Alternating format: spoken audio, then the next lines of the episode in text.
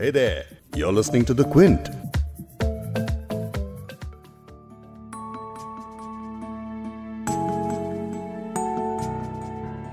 मरज इश्क जिसे हो उसे क्या याद रहे?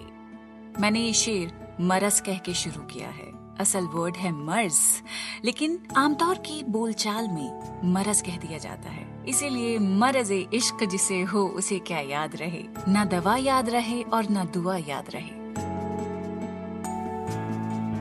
शेख इब्राहिम जौक का ये शेर है, मर्ज यानी बीमारी और मर्ज इश्क यानी इश्क की बीमारी। इसका मतलब है कि कोई अगर इस हद तक इश्क में मुब्तला हो जाए कि अपना भी उसे होश ना रहे तो वो दुआ भी नहीं करेगा और न दवा करेगा, यानी वो अपना दीन और दुनिया भुला चुका है।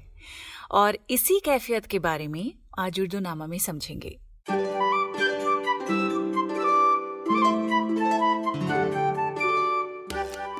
द क्विंट और क्विंट हिंदी पर आप सुन रहे हैं उर्दू नामा मैं हूँ फबीहा सैयद। इश्क में दुनिया भुला देना, अपना आपा भुला देना, किसी के अच्छे बुरे से कोई मतलब न रखना, ऐसी कैफियत को, ऐसे एटीट्यूड को बेनियाजी कहते हैं। बेनियाज वो इंसान है जिसकी कोई ख्वाहिश ही नहीं है। Someone carefree independent of all the worldly desires. एक ऐसा इंसान जिसे अगर आप ताना मारेंगे, उनके मुतालिक तल्ख लहजा या अल्फाज इस्तेमाल करेंगे या उनके होने ही को इग्नोर करेंगे तो एक बेनियाज इंसान इन बातों का बुरा नहीं मानेगा। वो अगर एहसास करेगा भी तो अपने ही ख्यालों में इतना खोया रहेगा कि इस तरह की मैनिपुलेशन पर रिस्पॉन्ड नहीं करेगा। इसीलिए बेनियाजी का ये जो एटीट्यूड है, इसको एक स्पिरिचुअल सेंस में ट्रीट किया जाता है। या एक काम करती हूँ, इस लफ्ज को तोड़ के अगर आपको समझाऊँगी तो आपकी ज़्यादा समझ आएगा।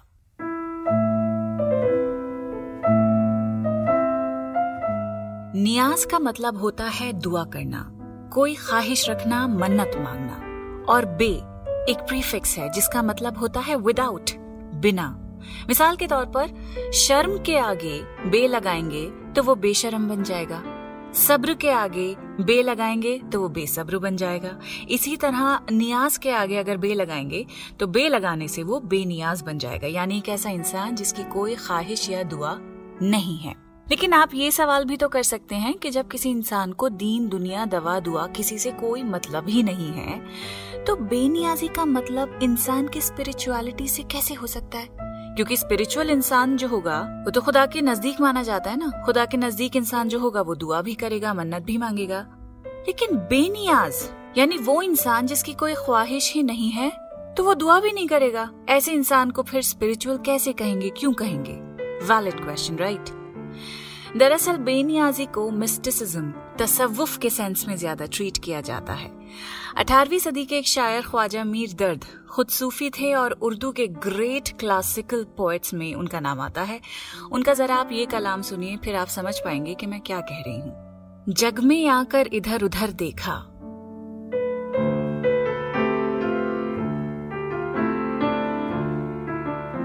जग में आकर इधर उधर देखा। तू ही आया नज़र जिधर देखा। जान से हो गई बदन खाली। ये गौर से सुनिए लाइन। जान से हो गए बदन खाली, जिस तरफ़ तूने आँख भर देखा।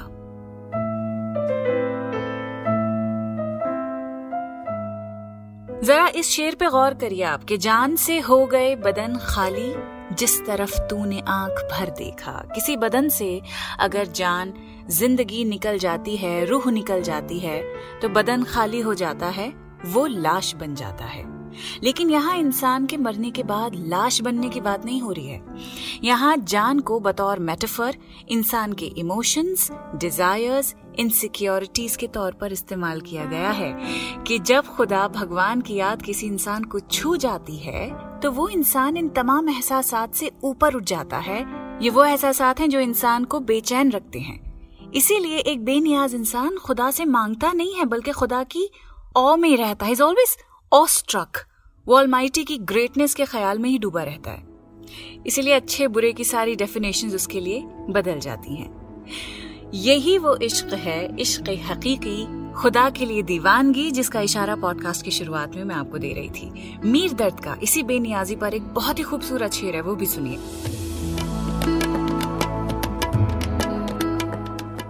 कभू रोना, कभू हंसना, कभू हैरान हो जाना।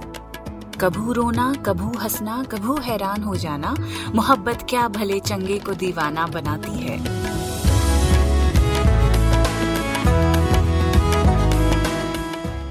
मैं कह रही थी ना कि एक बेनियाज इंसान के लिए जो इमोशंस होते हैं, इंसानी इमोशंस वो अलग ही डेफिनेशन इख्तियार कर लेते हैं। इसमें भी रोने की, हंसने की और हैरान होने की बात हो रही है। उस सुप्रीम पार की ग्रेटनेस से हैरान बेनियाज इंसान कभी रोएगा कभी हंसेगा वो बस अपने क्रिएटर की याद में दीवाना घूमेगा। और यही थॉट सूफी पोइट्री की बुनियाद है। इसके बारे में अगर आपको और समझना है तो उर्दू नामक का एक बहुत ही स्पेशल पॉडकास्ट मैंने पिछले साल बनाया था। उसमें अर्जिया का मतलब आपको समझाया था। और उसमें आ, हिंदी के लेखक और जामिया मिलिया इस्लामिया के प्रोफेसर डॉक्टर अब्दुल बिस्मिल्ला से मैंने बहुत तफसीली बात की थी। उन्होंने सूफिज्म के बारे में, अर्जिया के बारे में बहुत खूबसूरत ढंग से समझाया है। अगर आपने नहीं सुना वो पॉडकास्ट, प्लीज़ ज़रूर सुनिएगा। उसका लिंक शो नोट्स में मैं आपके लिए टैग कर देती हूँ। लेकिन बेनियाजी को जब बेखबरी यानी केयरलेसनेस गफलत के तौर पर इस्तेमाल किया जाता है तो शायर अक्सर अपने महबूब के एटीट्यूड उसकी बेरुखी के बारे में कंप्लेन कर रहे होते हैं। जैसे कि शकील बदायूनी का ये शेर। लिखते हैं कि, ये अदाए बेनियाजी तुझे बेवफा मुबारक। ये अदाए बेनियाजी तुझे बेवफा मुबारक। मगर ऐसी बेरुखी क्या कि सलाम तक ना पहुँचे?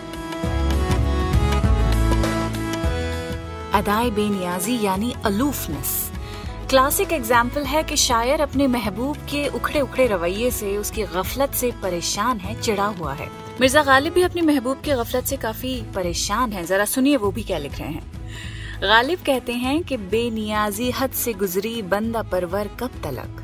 बेनियाजी हद से गुजरी बंदा परवर कब तलक? हम कहेंगे हाल दिल और आप फरमावेंगे क्या?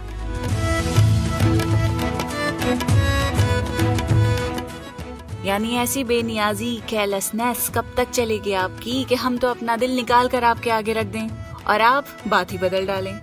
देखिए, महबूब की गफलत जो होती है, वो शायर के लिए तमाम बेचैनी की जड़ है। वो अपने महबूब की अटेंशन चाहते हैं, वो चाहते हैं कि उनकी तरफ़ मुतवजह हो वो इंसान, जिसके लिए वो इतना कुछ सोच रहे हैं, लिख रहे हैं। ये महबूब की ना खत्म होने वाली गफलत ही है जो शायर को इतने गम देती है। यूँ कहिए कि जो शायर की आजमाइश का सबब बन चुकी है। और गफलत क्या है? गाफिल दरअसल कौन है? उसका मतलब भी आपको तफसील से एक अपने पिछले पॉडकास्ट में मैंने बताया हुआ है। अगर आप पहली बार उर्दू नामा सुन रहे हैं तो उर्दू नामा का वो एपिसोड भी आप ज़रूर सुनिएगा। लेकिन शायर अख्तर सईद खान को ज़िंदगी के गाफिल होने पर शिकायत है। ज़िंदगी की बेरुखी पर वो शेर कह रहे हैं, लिखते हैं, मुझे अब देखती है ज़िंदगी यूँ बेनियाजाना। मुझे अब देखती है ज़िंदगी यूँ बेनियाजाना कि जैसे पूछती हो, कौन हो तुम? जुस्तजू क्या है?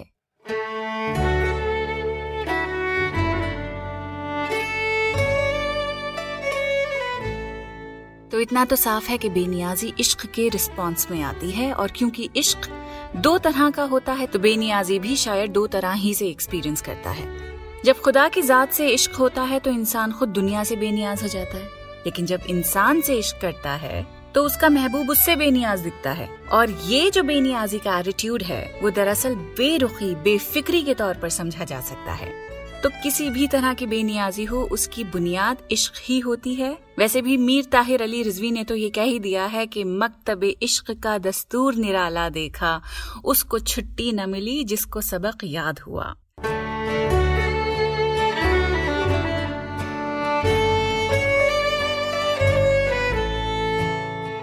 मकतब इश्क यानी स्कूल ऑफ़ लव। यहाँ सबक याद करने वाले को कभी छुट्टी नहीं मिलती है और इसी बात को फिराक गोरखपुरी जिस तरह कह रहे हैं, वो बात अपने जहन में बिठा लेनी चाहिए। फिराक लिखते हैं, कोई समझे तो एक बात कहूँ? कोई समझे तो एक बात कहूँ? इश्क तौफीक है, गुनाह नहीं। तौफीक यानी ईश्वर की कृपा डिवाइन गाइडेंस तो दिल कहाँ लगाना है, वो फैसला आप कर लें।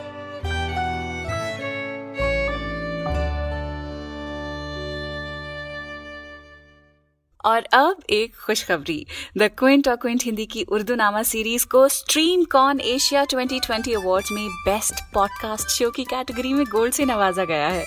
इसके अलावा एक और गोल्ड मिला है, वो भी बताऊँगी, लेकिन पहले उर्दू नामा के जितने भी लिसनर्स हैं, जिन्होंने उर्दू नामा को इतना पसंद किया है, उससे वाकई बहुत एनकरेजमेंट मिलता है। आप यकीन मानिए, उर्दू मुझे बहुत अच्छी नहीं आती है। मैं भी उर्दू नामा ही के ज़रिए जब किताबें पढ़ती हूँ और जब मैं शायरी पढ़ती हूँ, समझने की कोशिश करती हूँ, स्कॉलर से बात करती हूँ तो मैं भी मतलब मेरे लिए भी एक प्रोसेस है लर्निंग प्रोसेस है। और ये आपकी इस एनकरेजमेंट की वजह से बहुत रिवॉर्डिंग हो जाता है मेरे लिए। तो thank you thank you very much Urdu Nama को इतना पसंद करने के लिए कि पहले ही साल में हमें गोल्ड मिल गया है। And it's such a big thing for us thank you so much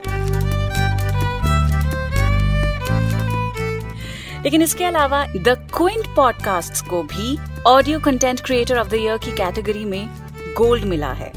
the Quint की एग्जेक्टिव एडिटर शैली वालिया, जिनकी सरबराही में पॉडकास्ट तैयार किए जाते हैं, उन्होंने आपके लिए एक मैसेज दिया है, जरा ये सुनिए। हम ज़िंदगी की भागदौड़ में इतने खो जाते हैं कि बोलना हमने खूब सीख लिया, लेकिन सुनना भूल गए। द क्विंट पॉडकास्ट की यही कोशिश है कि हम फिर से एक दूसरे को सुनना सीख जाएँ। इसलिए हम ऐसे मुद्दे अपने शोज़ के ज़रिए आपकी खिदमत में रखने की कोशिश करते हैं, जिनसे एक दूसरे को और समझ पाए। वो पॉलिटिक्स और करंट अफेयर्स पर चर्चा हो, या फिर मेंटल हेल्थ इश्यूज़, या हमारे हक और हमारे राइट्स की लड़ाई हो, या फिर तंदुरुस्त रहने की नसीहतें क्यों ना हो। करीब एक साल पहले हमने हमारी छोटी सी पॉडकास्ट की टीम बनाई थी, और अब हमारी ये कामयाबी, ये अवार्ड्स, ये सब आपकी वजह से मुमकिन हो पाए हैं। तहे दिल से शुक्रिया।